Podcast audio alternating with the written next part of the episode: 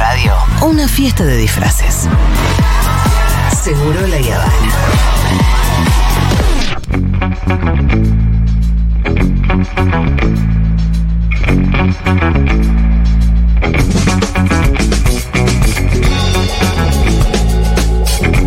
Bueno, hay muchas cosas para comentar hoy, así que vamos a tener. eh, eh, vamos a tener gente que nos va a dar una mano. Vamos a pedir ayuda.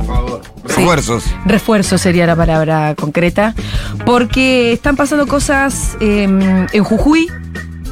Este fin de semana hubo una represión Sí. muy importante en Jujuy, así que vamos a necesitar que alguien nos haga de cronista de allá. También hubo elecciones paso en Chaco, donde, bueno, Juntos por el Cambio le ganó eh, por más de cinco puntos al oficialismo de Capitanich. La verdad que para, el- para la situación en Chaco es, es complicado. Es complicado, lo único o uno de los puntos que por ahí hay que considerar en el análisis el bajo porcentaje de electores, un 54, 57% creo que fueron a las urnas nomás. Eh, poca gente fue a votar y mucha gente votó en blanco, es decir, un, un nivel como de mm, poca participación en general bastante alarmante me parece. Sí. Por más que haya quienes lo relativizan. Y todo esto además en el contexto de el crimen de Cecilia. Eh, Fogoneado por los medios, por los principales medios eh, del país. fogoneado por los, por los medios. eh, aporta obviamente enrarecer todo el clima político. Para mí sí, también muy... eh, están haciendo uso de una, una oportunidad Canalla, muy muy, canalla. muy- de manera muy canalla. Eh, pero la verdad que no sé cuánto de ese contexto terminó incidiendo en ese resultado. Es posible que haya sido. Que haya tenido algo que ver. Sí, es posible sí, que no. seguramente, seguramente. A mí me parece difícil que cuando te, lo, te fogonean tanto para Claro, ese lado no repercuta. No, no, complicado. Yo creo que bueno, ahí tiene un trabajo, me parece, la militancia del Chaco, de- del peronismo del Chaco, de aumentar, me parece, la participación en la selección. Bueno, ir a recuperar algo. Yo creo que Claro. no la tiene perdida Capitanich, No, no. pero la tiene difícil. Creo que uno de los elementos por la cuales digo no la tiene perdida es justamente eso, por la baja participación, porque si vos aumentás la participación a los números eh, comunes del Chaco, que estaban más cerca del 70 que del Sí. 50, eh, tenés un 20, 20, un montón. Ahora, vos me decías fuera del aire, ¿no? Cuando se le pregunta a Capitanich por eh, el crimen de Cecilia, parece la respuesta de un robot. Sí, sí, empieza a hacer un análisis de cómo, cómo fueron fiscalizados los recursos que se le entregaron a la organización de Sena en base a una pregunta de una foto que tiene la esposa de Capitanich con la mujer de Sena. Y me parece que se fue en una explicación muy técnica, eh, hablando de cosas que no tenían sumaban para nada. Se empezó a redar en una pregunta, una respuesta que duró casi cinco minutos y que no dijo nada. No, claro. Y que me parece que una respuesta más al pie, más decir, mirá, sí, fotos, un candidato, un una persona que fue gobernadora tres veces en la provincia de Buenos Aires, tiene, que tiene años de construcción, un montón de. Tiene fotos con mil personas, que es, que es- eh, también le preguntaron que si era padrino del, del hijo. Sí, como de- debe ser padrino de un montón de otros chicos más durante este tiempo. Ahora, que eso implique alguna relación o complicidad o encubrimiento sobre un hecho tan aberrante como el que ocurrió, No, hay claro. una distancia enorme. Exactamente. ¿viste? Y además también lo que hay que subrayar es que estamos muy lejos de que haya una, un escenario de impunidad. Porque Claro, están no. todos presos. Sí, claro. Pero desde el Vos decís, momento- bueno, che, no sé, viste, en algún momento eh, el gobierno quiso encubrir, el gobierno quiso callar. Y no, la verdad que no. Entonces es difícil también em, ensuciar a la figura de Capitanich con el femicidio. Pero se intenta. Sí, la pregunta es Se si de- intenta y tal vez hasta se logró. Por lo menos los resultados de las elecciones de ayer no fueron muy buenas para muy buenos para Capitanich. La pregunta que surge es de acá a las elecciones, porque esto fueron las paso, eh, si es que esa, ese, esa influencia que decimos que por ahí tuvo, Mm. Sí. eh, crece o disminuye, de acuerdo a cómo se comporten los, cómo- med- cómo los medios y cómo, y digo, cuánto agamella la gente también, ¿no? Y la causa como avance también, También, porque va, en la medida de que la causa vaya de, de- de- de- que desenmarañándose y haya- vayan apareciendo qué es lo que pasó con esta mujer, a dónde, y ahí más o menos que- va, a ca- va a calmar un poco las ansiedades. Y pero la causa, aunque no se haya encontrado el cuerpo de Cecilia, estaba Sí, Sí, va está avanzando. Todavía no hay, ahora pareciera que el hijo quiere volver a declarar. Me parece que necesita rápidamente que la fiscal dice, bueno, de- de- que la fiscalía explique qué es lo que se entiende que pasó.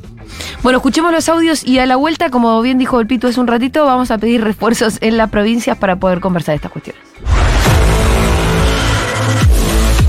Protestas y represión en Jujuy. Un adelanto de Gabriela Karchak y enseguida estamos en vivo desde allí. Hay mínimo dos eh, decenas de detenidos, entre ellos dos periodistas, Luciano Aguilar y Camilo Gali. Esto pasa en Jujuy en reclamo a la reforma de la constitución que impulsó Gerardo Morales. Eh, reforma que fue aprobada por los radicales, los peronistas, y no así la izquierda que se levantó y se fue. Esta reforma que prohíbe los cortes de calle, los cortes de ruta, toda perturbación al derecho de libre circulación. Y bueno, aquí reunidos en Asamblea de los Pueblos Originarios y hemos decidido, eh, primero, que esa reforma que hizo el señor gobernador quede nulo no queremos la reforma. Lucho, vos también te llevaron detenido, vos estabas mostrando todo lo que sucedía. Exactamente, vinimos hace unos días para reflejar el conflicto docente, salarial y también la, lucha contra la reforma que acaba de aprobar eh, por, unanimidad este, Morales con, el, con el peronismo y estamos reflejando eso, nos enteramos que había una protesta en Purmamarca de las comunidades, fuimos para allá con los chalecos de prensa, con las credenciales, estábamos reflejando la represión que empezó después de las 4 de la tarde, en el caso de la que vimos nosotros, la estamos registrando ahí. En un momento se la llevan a la diputada Natalia Morales, este, diputada electa, se la estaba llevando a un grupo de policías de civil, arrastrándola. Cuando estábamos registrando eso, también me llevan a mí. Todos estuvieron ayer, esto fue en, el momento de la tarde, ¿no? Ahí fue la represión más fuerte. Sí, esto fue, esto pasó a eso de las 4 en adelante. Empezó todo esto, así que la verdad es que cada tanto iban y volvían y represión no, paraba, no paraba hasta la noche tampoco.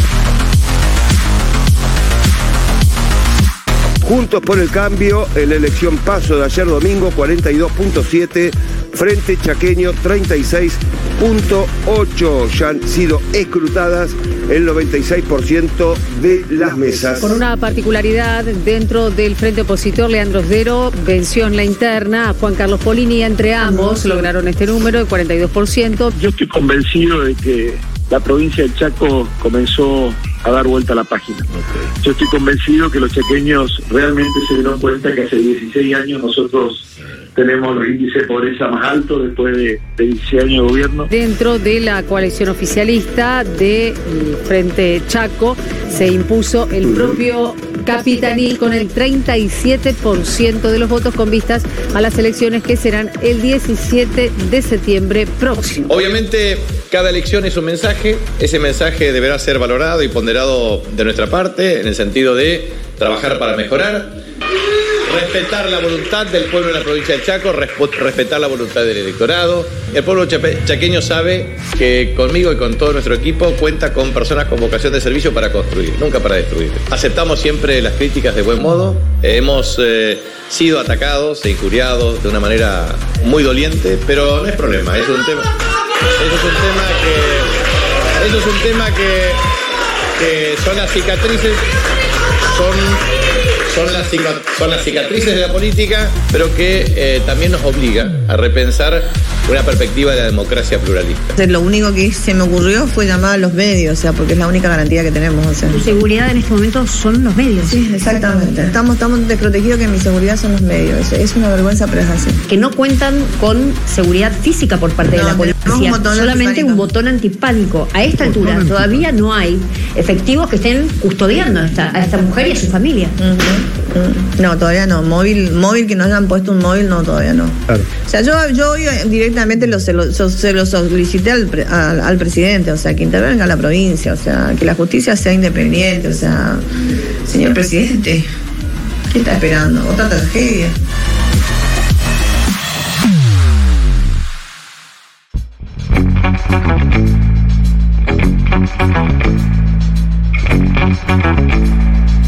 Bueno, em, qué, qué, difícil de verdad, ¿eh? Me parece muy, muy difícil hacer una lectura sobre lo que pasó, sobre el resultado de las elecciones en Chaco, eh, en este contexto que obviamente tiñe todo, ¿no? En el contexto del femicidio de Cecilia y con la familia jugando fuerte, digámoslo. Sí, sí, con la familia politizando el tema. Politizando el tema. Y, y es un poco complicado porque obviamente que el dolor de las víctimas siempre es absolutamente legítimo. Ahora, la lectura y las acciones y las decisiones que vayan tomando las víctimas no siempre lo son. Es decir, no siempre lo son. Y no sé siempre si- son, no siempre es justo lo que la víctima quiere y supone que está bien hacer, ¿no? No siempre es lo justo. Obvio que el dolor es legítimo, pero las decisiones que se toman a partir de ese dolor a veces son el camino, el mejor de los caminos, como el camino de la madre, de las abuelas, y hay veces que. Un ejemplo yo, muy ¿viste? emblemático es el de, y bastante extremo, es el de Bloomberg.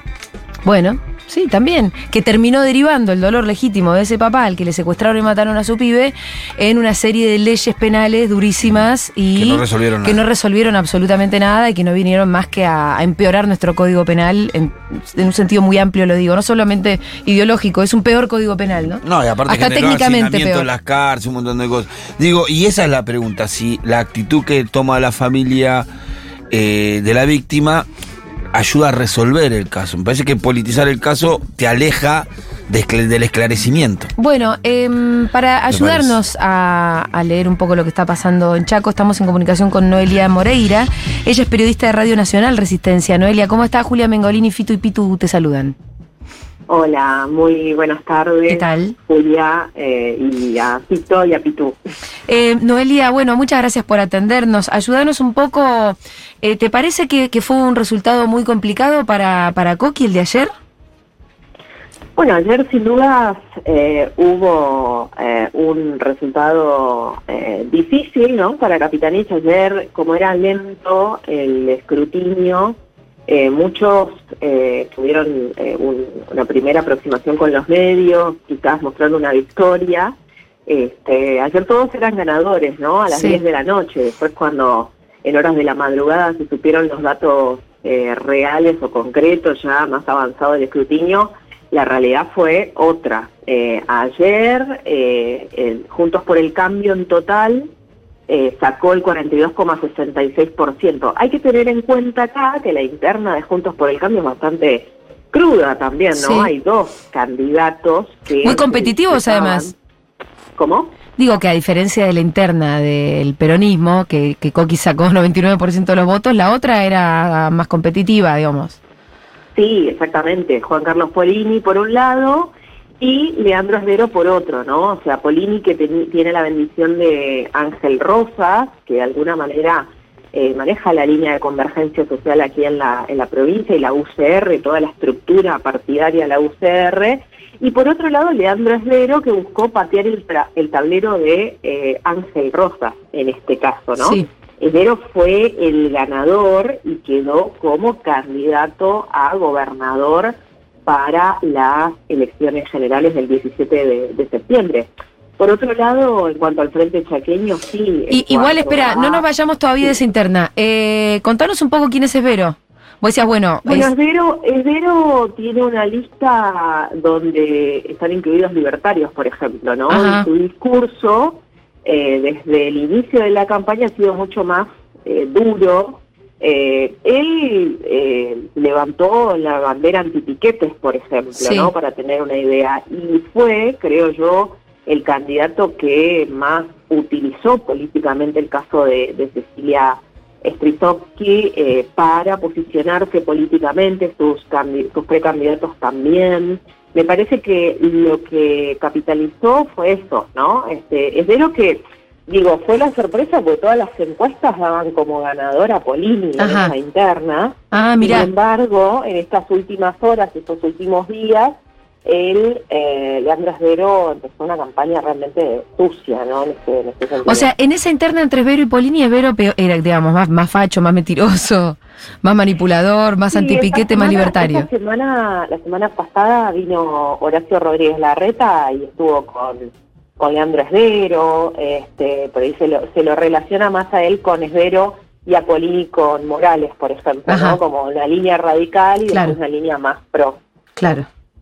Muy bien, entonces queda como candidato a gobernador por ese espacio, por Juntos por el Cambio, eh, Esbero. Eh, te hago una consulta. Los votantes del otro candidato, ¿cómo se llama? Eh, Polini. Polini. Eh, ¿Vos crees posible que lo voten a, a Esbero? ¿Esa transacción de votos la ves natural o alguna complicación? Digo porque dijiste que la interna era bastante... Sí. Sí, no sé si va a ser natural. eh, de hecho, eh, se notó en la ciudad de Resistencia, donde el, eh, también hubo una sorpresa ahí con el candidato, eh, el ex gobernador Roy Nikic, que iba eh, con Leandro Esvero, que le sacó más de 20 puntos a Ida Ayala, ex intendenta de, Resistencia, este, y ahí me parece que hubo un voto radical, un voto bronca, digamos, que no quieren que Aida Ayala eh, llegue nuevamente al municipio. Hay que tener en cuenta que Aida Ayala está eh, procesada en un juicio que inicia ahora en agosto por lavado de activos, eh, junto al, al titular del Sindicato de Trabajadores Municipales, Jacinto Zampallo, ¿no? Esta- este juicio va a empezar ahora en agosto.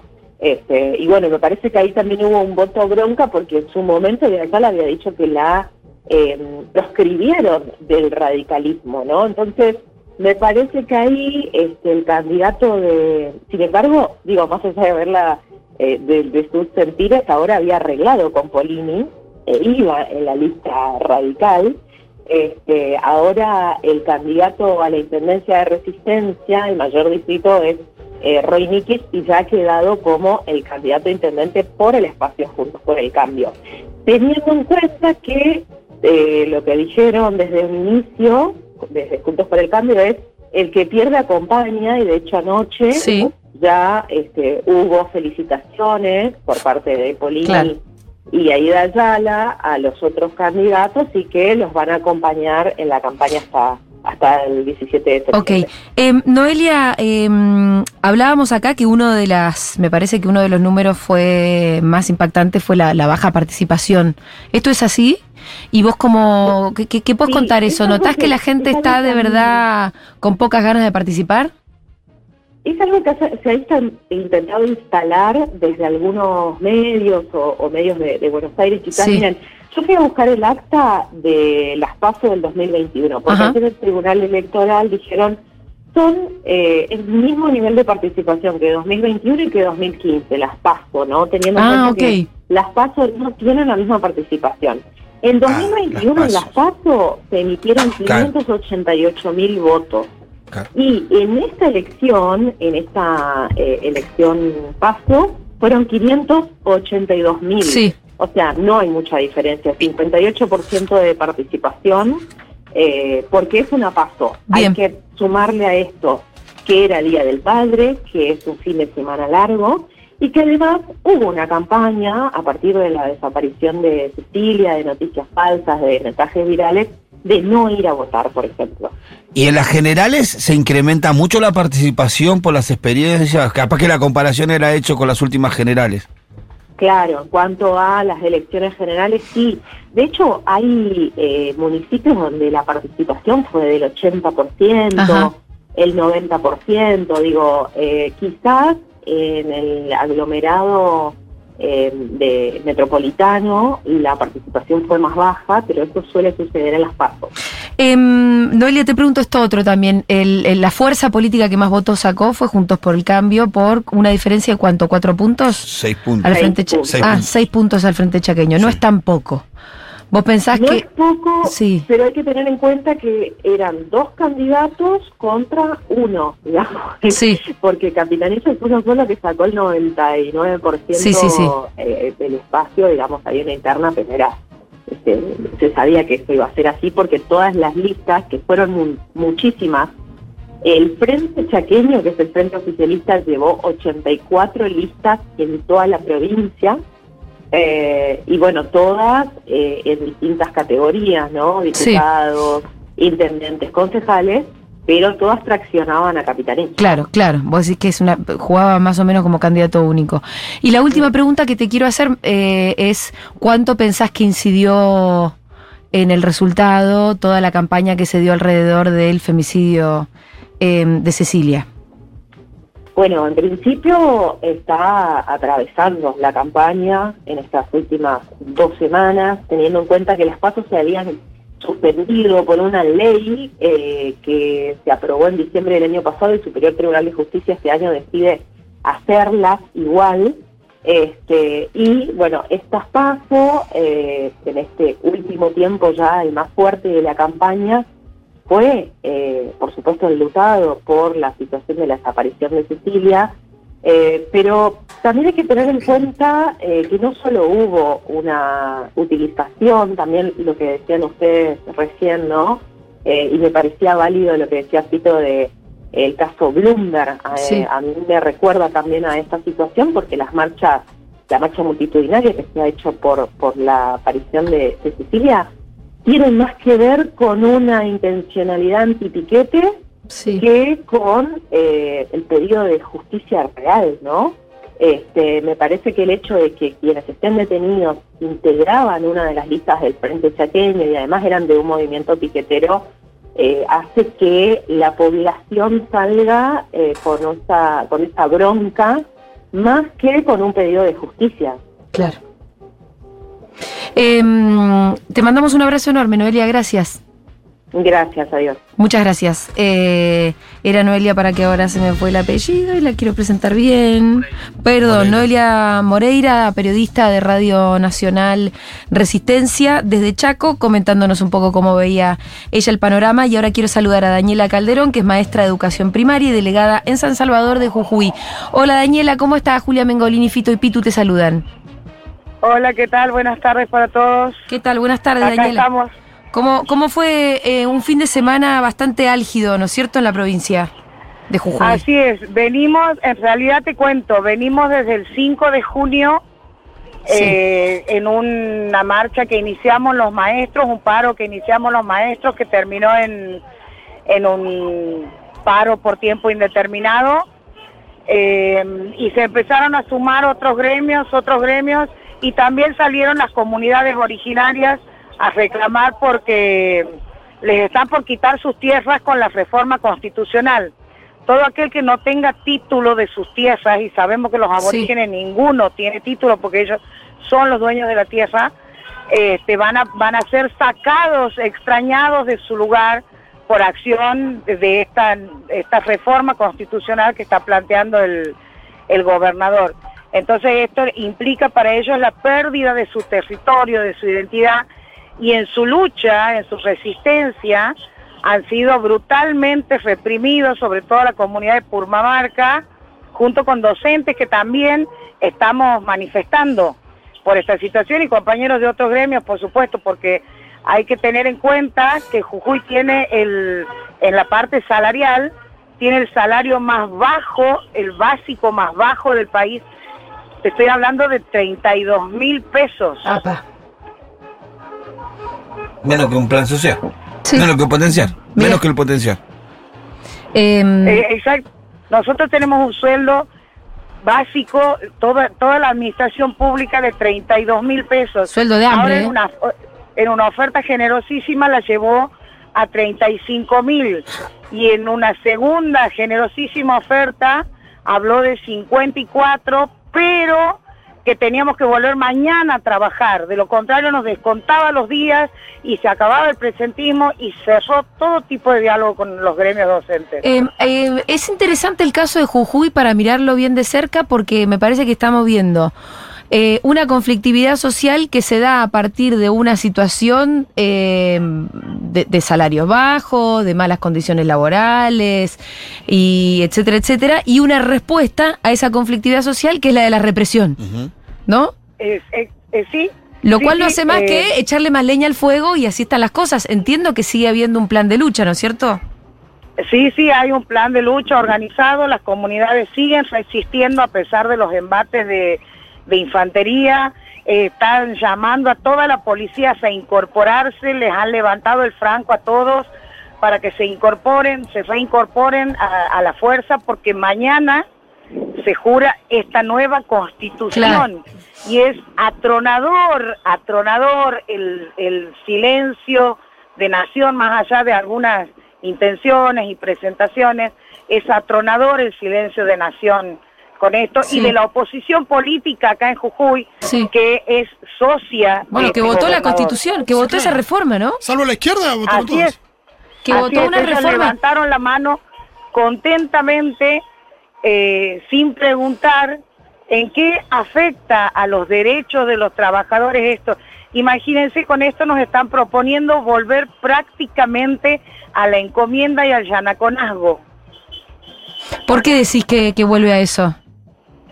Porque vamos a perder, con, con la reforma constitucional se prohíbe todo tipo de movilización, se prohíbe inclusive hasta en las asambleas de delegados, tiene que haber la presencia de un policía para garantizar la seguridad de los que están adentro. Pero si eh, somos eh, diferentes agrupaciones gremiales que se manejan de una manera autónoma, pero ahora con la reforma constitucional hasta vamos a tener un policía que esté viendo por nuestra seguridad y enterándose de posibles eh, disturbios a la paz social que se plantea acá y la paz social que no la rompe nadie, sino es el Estado represivo que tenemos porque ya han salido por varios medios las imágenes de los, de, los pueblos originarios resistiendo pacíficamente, haciendo cortes, levantando para que pasen los turistas, solamente visibilizando su problemática y la feroz golpiza que han sufrido, la feroz, hasta las ollas para cocinar les han sacado. Eh, ¿Sabes en este momento si queda algún detenido, eh, si hubo heridos de gravedad? Mira, hay un muchacho que perdió el ojo, otro muchacho perdió los dedos, detenidos de los que de los de los que estaban oficializados, blanqueados como detenidos, ya eh, a esta hora están todos libres, pero todavía creo que hay dos personas de las que no se tiene ningún conocimiento. ¿Que, que no se sabe dónde están? Exactamente. ¿Sabes los nombres, Noelia? Eh, Eh, Daniela. Mira, sé que eh, no, no te los puedo decir en este momento. No, no te los puedo decir en este momento. Bueno, después lo vamos a, a averiguar nosotros. Eh, Daniela, te mandamos un abrazo y seguimos en contacto. Bueno, les pedimos por favor que no, no olviden de seguir replicando esto. Sí. Nosotros, la verdad que en Jujuy estamos en este momento en un estado oprobioso de represión, de desvergüenza de toda la clase política y estamos sin respuestas, con un gobierno totalmente cerrado al diálogo, cuando somos los docentes y los trabajadores los primeros en entender que tenemos que volver a desarrollar nuestras funciones, pero queremos una vida digna, como tienen los políticos, como tienen los hijos, los nietos de los políticos, poder comer todos los días. ¿En qué mente perversa cabe que alguien puede vivir con un salario básico de 32 mil No, pesos? no, no. Así que espero que... ¿Y esa situación replicando. solo la podés sostener o con represión, con palo o con eh, la constitución represiva, no? Exactamente. Bueno, ¿Es eh, palo o palo? pero el pueblo jujeño ahí está, está movilizado. Así es, volverá a salir el grito que haga tronar el escarmiento desde el norte. Te mandamos un abrazo, Daniela. Gracias. Era Daniela Calderón, maestra de educación primaria y delegada en San Salvador de Jujuy. Salieron a bancar a Morales y a su represión, obviamente, ¿quiénes? Pato Bullrich y la reta que nunca se quiere quedar afuera, ¿no? Pero, pero Eh, parece ser que le salió el tiro por la culata. Y la gente nos está calmando. En los últimos 8 o 9 años no había una manifestación de estas características en esa provincia. Claro. No Sí. ha habido. Me parece que a veces vos haces cosas que unifican. El otro el- durante el fin Lo de de la semana. constitución, qué vergüenza, Claro. ¿eh? No, Es la primera, no sé a quién le escuchaba decir, eh, algún jurista, ahora no me acuerdo quién, que es la primera eh, reforma constitucional, no sé, en los últimos 30 años, de una constitución que en realidad retroceda en cuanto a derechos.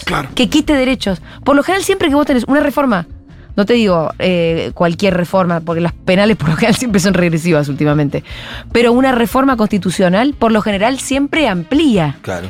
Sí, y hay algo muy indignante también respecto la- al diálogo por, por el salario, ¿no? Porque eh, el reclamo es que es un salario, lo que decía el Pitu, ¿no? Es menor que un potenciar, es, es, de- es un salario de hambre. Y eh, la respuesta frente a eso siempre es la misma, ¿no? La de no, no podemos más, ¿no? No se puede más, es lo que podemos. Eh, después propone un aumento de 3 mil pesos, pasaba de 32 a 35, decía. Y después dieron un salto de como 20 mil, al final dijo 50 y pico. Claro. O sea, evidentemente había margen. Claro. La idea de, de- de- de la diferencia entre lo que ofrecieron al principio y lo que terminaron ofreciendo. A vos te pone loco, porque decís, No, pero vos podrías era- haber pagado mejor desde siempre. Claro. Es la especulación de te pago lo que menos puedo. Sí, Lo a, que menos a ver, pueda. a ver si. so- si- y que- y por, eh, por aparte, después lo tenés a Morales hablando de la, de la inflación. Porque no es que después vos tenés a Morales eh, calladito la boca respecto de la inflación que hay en este país. La tiene muy clara. Sí. La, la usa como Sí, de hecho, campaña. d- dice que le está echando la culpa al gobierno nacional por la conflictividad social. Dice que el gobierno es el que está como, no sé, pagando. Fogoneándose. Fogoneando sí. desde alguna manera desde acá. Ahora, lo increíble es, Morales ya empezó cuando asumió, metiendo en cara a Milagro Sala y desarmando por completo. Poder Judicial. eh, no, te decía, la organización Sí, social. sí, sí. En realidad. Sí. Entonces ahí tuvo. Partiéndola en varios pedazos y quedándose con quien él metiendo en consideraba... cana, además metiendo en cana a, a Milagro para empezar y a muchos otros referentes, quebrándolos. eh, y así desarma la organización social que había, que había en Jujuy y tuvo unos años, ¿no? Como de hegemonía, donde. Sí, yo bueno, creo que vos no podés es- sostener eso para siempre. Vos no podés sostener tus políticas de hambre y represivas metiendo en cana a algunos dirigentes sociales que te molestaban y comprando al Poder Judicial. Evidentemente no. ¿Cuánto tiempo lo podés sostener? No, en un momento se te va a empezar tiempo, a sí. caer, ¿no? Sí, a mí me parece que siempre les pasa lo mismo, que se sobregiran, se creen más impunes de lo que son, se creen con más espalda de la que tienen, porque el tipo empezó primero con el conflicto de los docentes, un conflicto salarial, que claro, al ser tan intransigente la, la- la postura del gobierno de la provincia, empezó a unir a los, a los gremios docentes, que no había pasado en los últimos años, Claro. que cada uno iba por su lado y terminaban aguantando lo que, le, lo que le ofrecía. Unieron y ahí se empezó a generar un conflicto muy fuerte con los docentes y la provincia de Jujuy. Este, este, este conflicto, ¿cómo lo intenta resolver Morales? Primero con la, con la, con la, con la, con las contravenciones, ap- aplicando el, código contravencional que impidía las, las manifestaciones, pero no solamente se queda en eso, sino que le da rango de constitución, co- ra- rango constitucional a esto para consolidar un gobierno represivo. Y esos pasos que fueron dando creo que fueron todos eh, como tiros por la culata, porque lo único que hicieron es unificar sectores del pueblo. Cuando se sanciona la constitución es ahí que salen los pueblos originarios, porque todos se ven Al aludidos. principio era solo un conflicto docente. Docente. Y creció.